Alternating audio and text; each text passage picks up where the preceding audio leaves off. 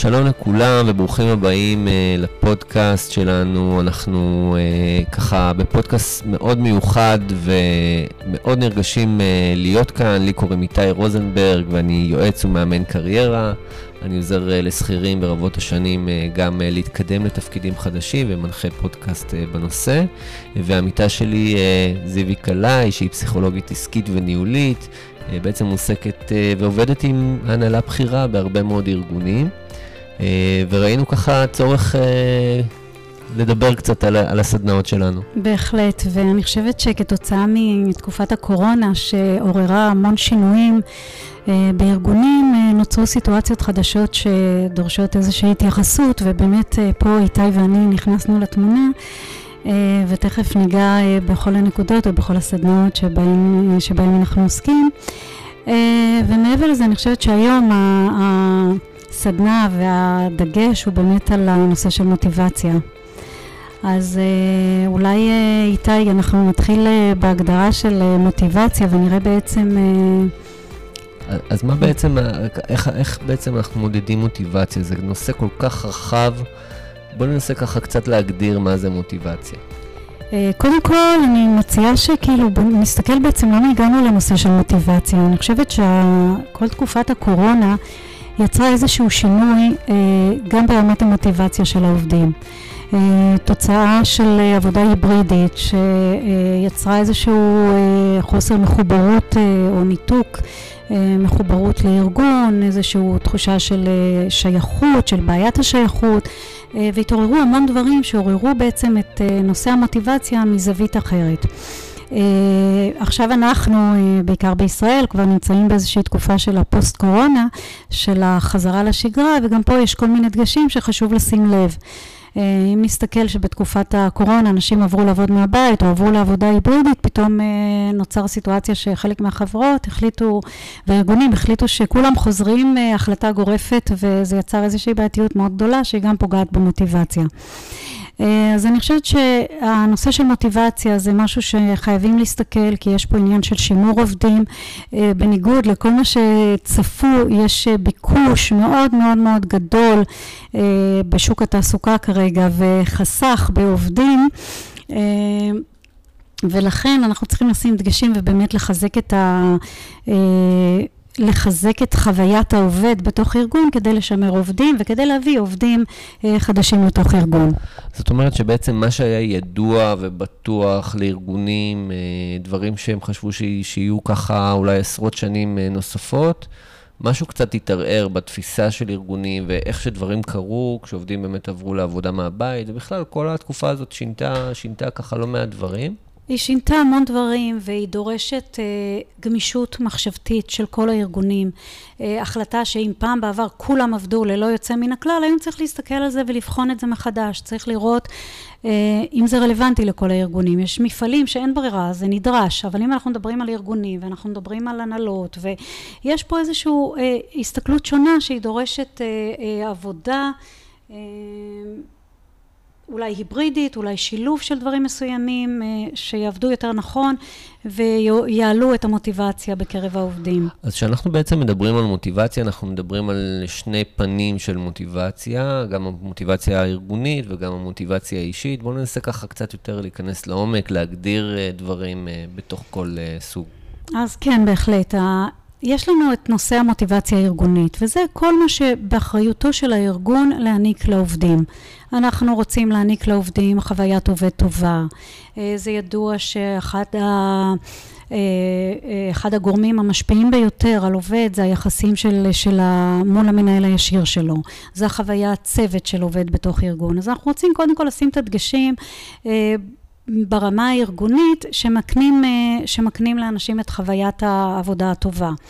אה, אני כמובן שמדברת, אה, יש פה גם את עניין השכר, שהשכר אה, הוא דבר מאוד משמעותי, עובד שהוא לא מתוגמל כראוי, אז כמובן שיהיה לו איזושהי חוויה של מוטיבציה ירודה.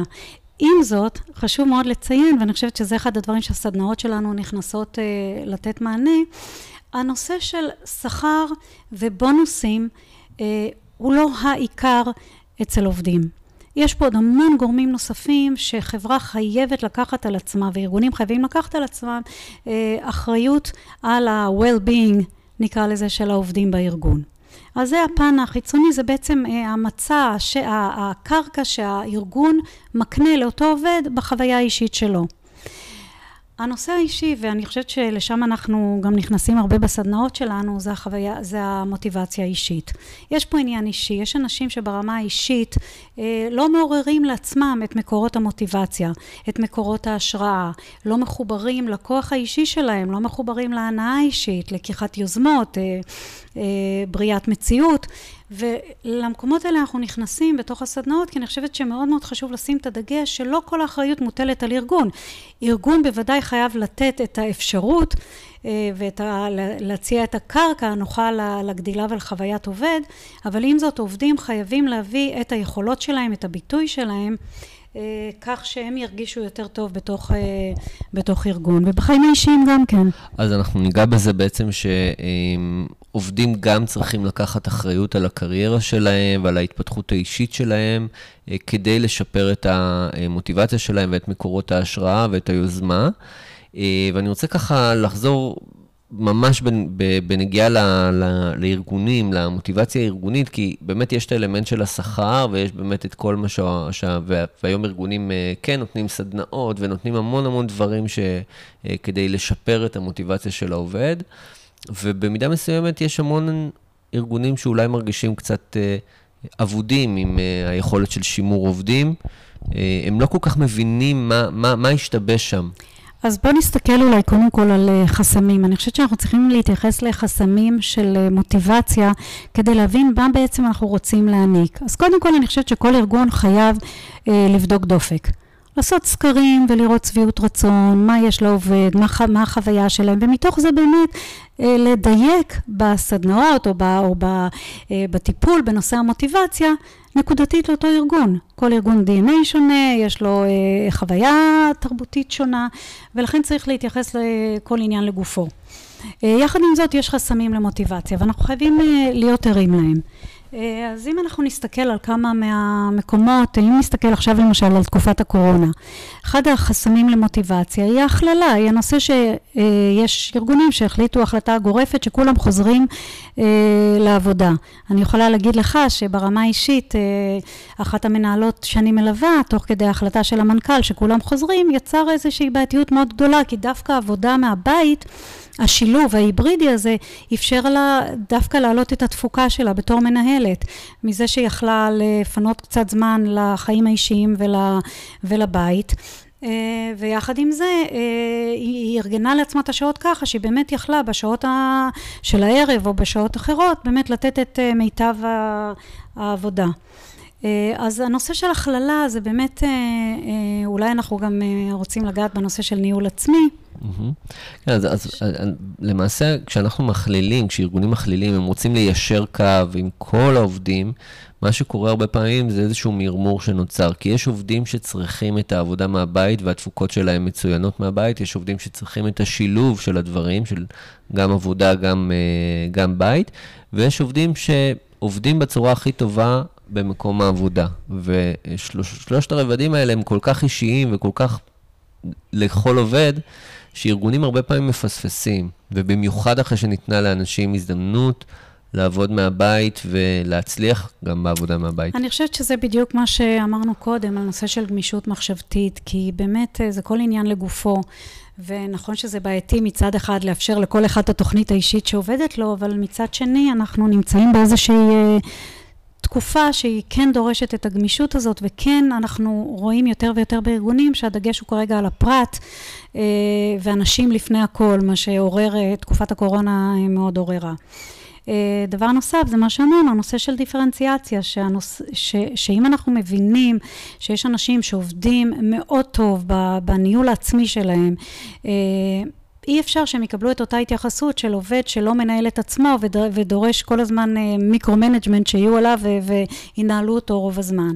אז חייבת להיות פה איזושהי הפרדה, ובמקום הזה חייבים לעשות פה איזושהי, אה, זה יכול להיות ברמה, ברמה של אה, מנהל מול הצוות שלו, לקחת החלטות, להחליט אה, דברים ברמה אפילו, לתת לכל מנהל לקחת איזה שהן החלטות אישיות בהתאם להיכרות שלו עם הצוות שלו. אה, בואו נסתכל על חסמים נוספים, כי כמובן שיש את הנושא של חוויית העובד. אה, אנחנו יודעים שאם היחסים הם לא טובים בין עובד למנהל הישיר שלו, אה, זה יוצר דמורליזציה מאוד גדולה. יש נושא של החוויה הצוותית בארגון, שאם הצוות לא מגובש ולא עובד טוב, ויש תחרותיות, או שיש אווירה מאוד לא נעימה, אז קשה לעובד לרצות להישאר בארגון. ישנם, אה, יש את הנושא התקשורת, והתקשורת זה דבר מאוד מעניין, כי זה נוגע גם לפן הארגוני וגם לפן האישי. אה, קורה לפעמים שמנהלים לא מביאים את עצמם לידי ביטוי בצורה טובה, בין אם זה חוסר שקיפות, בין אם זה אה, תקשורת לא טובה בינם לבין העובדים, תקשורת אגרסיבית, תקשורת כוחנית, חוסר תקשורת. לעומת זאת, וזה נוגע גם בנושא שדיברנו עליו קודם, בפן האישי, שגם עובדים צריכים ללמוד לדבר. אה, אה, עובדים חייבים ללמוד אה, לשים את הדברים שהם מעוניינים על השולחן, ללמוד לדרוש את הדברים שהם צריכים, לשקף. הניהול כמובן הוא לא רק מטה, זה גם ניהול מעלה, ולפעמים להרבה עובדים קשה עם הניהול מעלה. אז יש פה איזשהו המון נקודות חיזוק של תקשורת אישית, שאדם חייב ללמוד אותה כדי להרגיש יותר טוב וכדי ליצור לעצמו מציאות יותר טובה בתוך מקום העבודה. אז היסודות הם בעצם בנויים גם על, על תקשורת מיטבית, אה, על שקיפות, אה, על הרבה מאוד דברים שהם, אה, שאולי חסרים להמון המון מנהלים ככלים, שזה משהו שהוא מאוד חשוב לגעת בו. אני חושבת שזה גם למנהלים וגם לעובדים. יש פה מקום של חיזוק ברמה האישית. אני חושבת שאנחנו מדברים על זה המון בסדנאות שלנו, נושא של מודעות, הנושא של תקשורת, איך אני מבקש את מה שאני רוצה, איך אני משקף את מה שאני רוצה, איך אני יוצר לעצמי מציאות שאני יכול גם ליזום ולהביא את היצירתיות שבי. אני חושבת שחברות שלא מאפשרות אה, אה, ביטוי או לא נותנות אה, מקום ליצירתיות אצל עובדים, אז הרבה פעמים אה, יוצרות איזה איזושהי דמורליזציה אצל העובדים. אה, יש כמובן את המקום של עידוד ליוזמה, יש את העניין בחברות של אה, מקום של קידום, אם עובד רואה שיש לו אפשרות אה, קידום, אז כמובן שיש לו מוטיבציה הרבה יותר גבוהה לעשייה, להעלות את התפוקות שלו, לשפר ביצועים. אה, ושוב, זה, גם פה יש איזושהי אה, דיפרנציאציה בין אה, עובדים שהם שואפים, מאוד שאפתנים ורוצים לגדול ולהתעצם, ויש עובדים שאנחנו נראה שהם מאוד אוהבים את המקום הבטוח, את העבודה היציבה, את הלא משתנה, את המקום ש, שהם יודעים שהם תמיד עושים את אותו דבר, ו... גם לזה יש מקום בארגון. בהחלט יש אנשים שזו פונקציה שהיא מתאימה גם לארגון וגם לעובדים. אז צריך באמת לראות uh, למי מתאים תוכנית פיתוח ובהחלט לקדם, ומי רוצה לשמר, ו- ומאוד נוח לו בקומפורט זון הזה, ולאפשר את המקום הזה גם כן. וזה מגיע בעצם מתשאול, מדברים שאנשים אמ, אולי, אולי לפעמים אה, מנהלים באמת מנסים לקדם יותר מדי עובדים שלא רוצים, ול, ולחילופין לא מקדמים עובדים שכן רוצים להתקדם ולא נותנים להם סמכויות. זאת אומרת, זה, זה מאוד, צריך להבין את האינדיבידואל בכל הסיפור הזה, את המקום האישי. אמ, למעשה, כל הדבר הזה נכנס תחת חוויית עובד, מה, מה, מה, מה שדיברנו, כל הדברים שדיברנו עליהם, וגם הנושא של תגמול נמוך זה משהו שדיברנו עליו. אה, בעצם כשעובד מרגיש שהוא לא מתוגמל, אבל זה למעשה איזושהי מוטיבציה שהיא חיצונית. אני רוצה שנדבר קצת באמת על הנושא של המוטיבציה האישית ומציאת מקורות ההשראה אצל עובד ואצל מה שהוא מביא. מקורות השראה אצל עובד זה דבר שהוא מאוד מאוד חשוב, וזה נוגע לא רק לסביבת עבודה שלהם, זה גם בחיים האישיים שלהם. אם אנחנו נסתכל על עובדים שיש להם, אה, נקרא לזה, אה, מנוע בעירה פנימית מאוד גדול, אז הם, אתה תראה את זה גם בחיים האישיים, בחיים החברתיים, אה, בסביבת העבודה שלהם. יש את המקום של היזמות, והמקום של העשייה, והמקום של היצירתיות. זה אנשים שכל הזמן מחוברים למקורות השראה, ומעוררים גם השראה אצל, הסביבה, אצל הסובבים. לעומת זאת, אם אנחנו נסתכל על אנשים שברמה אישית לפעמים לא מחוברים למקורות ההשראה שלהם, למקורות שמעוררים מוטיבציה וגדילה אישית, אז בהחלט זה יבוא לידי ביטוי גם במקומות העבודה. ולכן אני חושבת שאני רגע אכנס לדבר על, ה, על הכלי הזה שפיתחנו בתוך הסדנת מוטיבציה. יש פה איזושהי אה, הסתכלות אה, גם חיצונית שדיברנו, נקרא לזה הפן הארגוני. איך אני מרגיש בסביבת העבודה, מה הארגון מקנה לי, ולבחון את זה מול הארגונים, ויש גם את המקום האישי של מהם מקורות ההשראה שלי.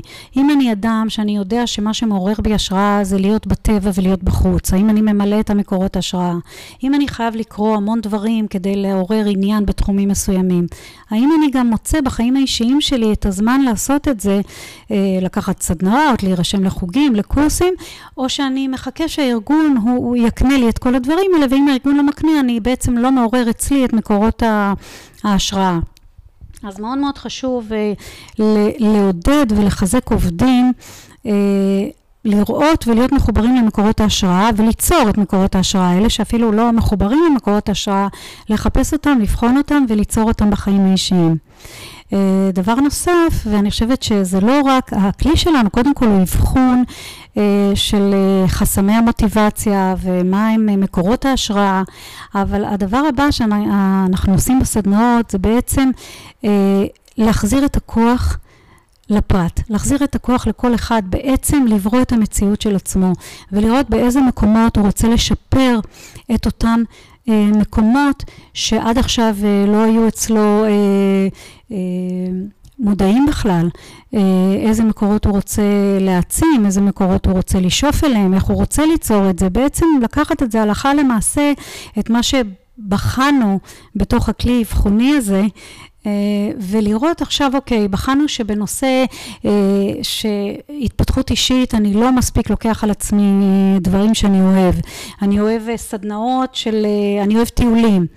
אז איך אני בעצם מתחיל לעורר אצלי בצורה יזומה את המקומות האלה כדי לשפר לעצמי את המוטיבציה בחיים, ואיך להביא את זה לא רק לחיים האישיים שלי, אלא גם לחיים המשפחתיים, החברתיים, וכמובן בתחום העבודה.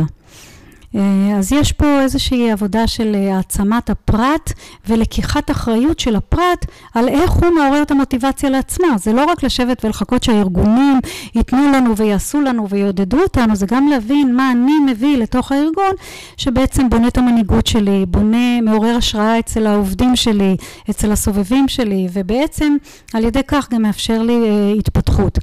אני חייבת רק להוסיף עוד דבר נוסף, שהיום אה, אחד המדדים המאוד מאוד חשובים אה, לעובדים זה משמעות והתפתחות אישית בתוך, בחיים אישיים ובתוך אה, חברה. ואם החברות והארגונים היום מקנים את זה ומאפשרים את זה לעובדים שלהם, אז אנחנו רואים באמת עובדים הרבה יותר מאושרים וחברה שבעצם מועצמת מהיצירתיות והיוזמה ש, שהעובדים לוקחים וזה איזושהי בוא נגיד, אה, אה, תמריץ למוטיבציה מאוד מאוד גבוה. למעשה המקום הזה של המשמעות, אז יש לא מעט ארגונים שבאמת אה, אולי אה, עוסקים בדברים שייצקו משמעות לעובדים, אה, דיברנו על זה אה, ככה, שמשמעות זה, זה כוח מאוד אה, חשוב במוטיבציה של העובדים. אה, הרבה פעמים אבל משמעות, כמו שהארגון תופס אותה, היא לאו דווקא משמעות כמו שהעובד תופס אותה. יש פה לפעמים איזשהו הבדל מסוים. יש הבדל מסוים, ואני חושבת שעצם זה שארגון אה, מאפשר ו- ופותח את הדלת למקום של אה, סדנאות, קואוצ'ינג, העצמה אישית, אה, קורסים כאלה ואחרים, מסתכל על קורס ניהול, קורס מנהיגות, יש המון המון דברים שארגונים יכולים לתת שברמה האישית מאוד מעצימים עובדים. ושוב, אנחנו צריכים לזכור שיש פה את מה שהארגון מקנה. לאינדיבידואל ומה שהאינדיבידואל לוקח ומה הוא עושה עם זה. האם הוא באמת אה, אה, אה, לוקח ומעצים את עצמו ומשתמש בזה גם בחיים האישיים וגם בחיים הארגוניים, אה, בחיי החברה, אה, לטובת אה, קידום ו- ושיפור ביצועים, שזה בעצם מה שאנחנו רוצים לראות. אה, עובדים הרבה פעמים מסתכלים על קואוצ'ינג אה, כזה או סדנאות ממש כמו מתנה, זאת אומרת, זה ממש משפר אותם בכל, אנחנו מסתכלים בצורה הוליסטית על הדברים, ממש על כל, כל uh, רבדי החיים זה יכול לשפר. לגמרי. ו- וזה כמו, כמו ככה אדווה במים, איזשהו uh, גל ש, שיכול להשפיע אגב על כל הצוות. אם עובד אחד פחות ממורמר ורואה את הדברים החיוביים, לאט לאט זה משפיע על כולם. אני יכולה להגיד לך, איתי, שהרבה מנהלים שאני מלווה סיפרו לי שבעבר קיבלו קואוצ'ינג, אה, והם אומרים שזו אחת המתנות הגדולות ביותר שהארגון הקנה אה, להם. אה, יותר מזה, הרבה מנהלים שבעצמם קיבלו וביקשו ממני שאני אלווה מנהלים בכירים חדשים שנכנסים לתפקיד, כי הבינו כמה להם זה נתן ברמה האישית. אז חשוב מאוד באמת אה, לשים את הדגשים במקומות הנכונים. אה, ודבר נוסף שגם חשוב להדגיש, הרבה פעמים קורה שארגון יכול אה, לאפשר את הקואוצ'ינג ולאפשר את המקום של עידוד או מוטיבציה וכל הדברים האלה של, שבעצם אנחנו נוגעים, מעצימים את העובדים, מאפשרים להם להתחזק, לבוא עם, עם יוזמות חדשות, ופה צריך לוודא שהארגון מאפשר גם את המקום לזה.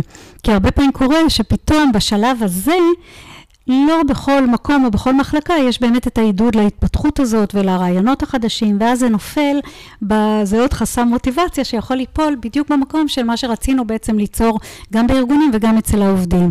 את החוויה הזו של הגדילה וההתפתחות שכולם גדלים ממנה.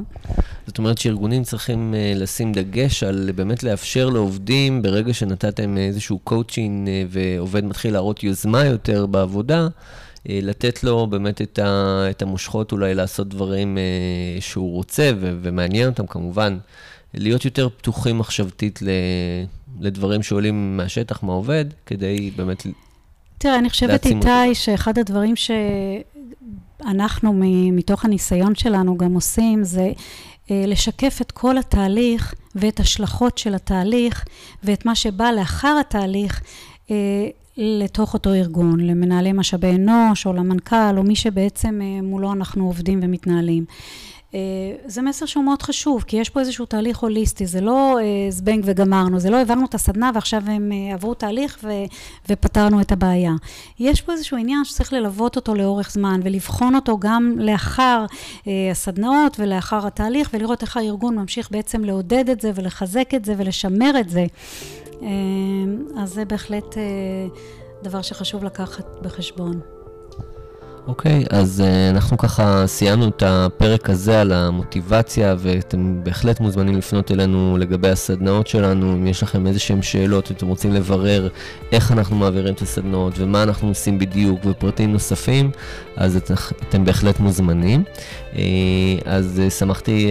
Uh, תודה איתי, אני רק אה, רוצה להוסיף שבאמת הסדנאות שלנו הן נוגעות בהמון דברים של חיזוק חיזוק הפרט, חיזוק העובדים בתוך הארגון, חיזוק המנהלים בתוך הארגון. אחת הסדנאות, זאת אומרת, שלושת הסדנאות כרגע שהן על הפרק, שאנחנו כבר רצים איתן איזושהי תקופה, לאורך כל תקופת הקורונה, היא באמת סדנת המוטיבציה, שהיא מדברת על הפן הארגוני ועל הפן האישי.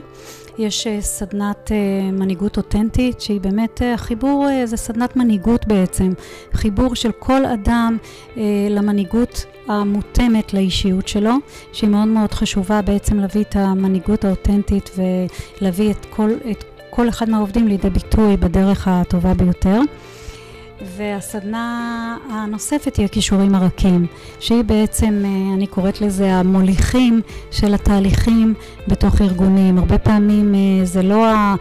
יש לנו הרבה רעיונות והרבה תהליכים שאנחנו רוצים להעביר, והשאלה היא לא היא לא מה לעשות, אלא איך לעשות את זה, של להעביר את זה נכון, להעביר את התהליכים האלה בדרך שיוכלו להכיל אותם, בדרך שזה ירתום אה, את כל העובדים אה, ואת כל המנהלים כמובן לתוך תהליך מסוים שחברה רוצה לעבור.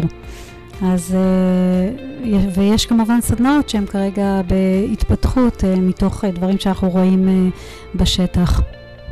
אוקיי, אז עם זה נסיים, ותודה זיוי, ושמחנו uh, שהאזנתם לנו. Uh, נשמח, uh, כמו שאמרתי מקודם, לפרטים נוספים, מוזמנים לפנות אלינו. תודה ולהתראות. להתראות.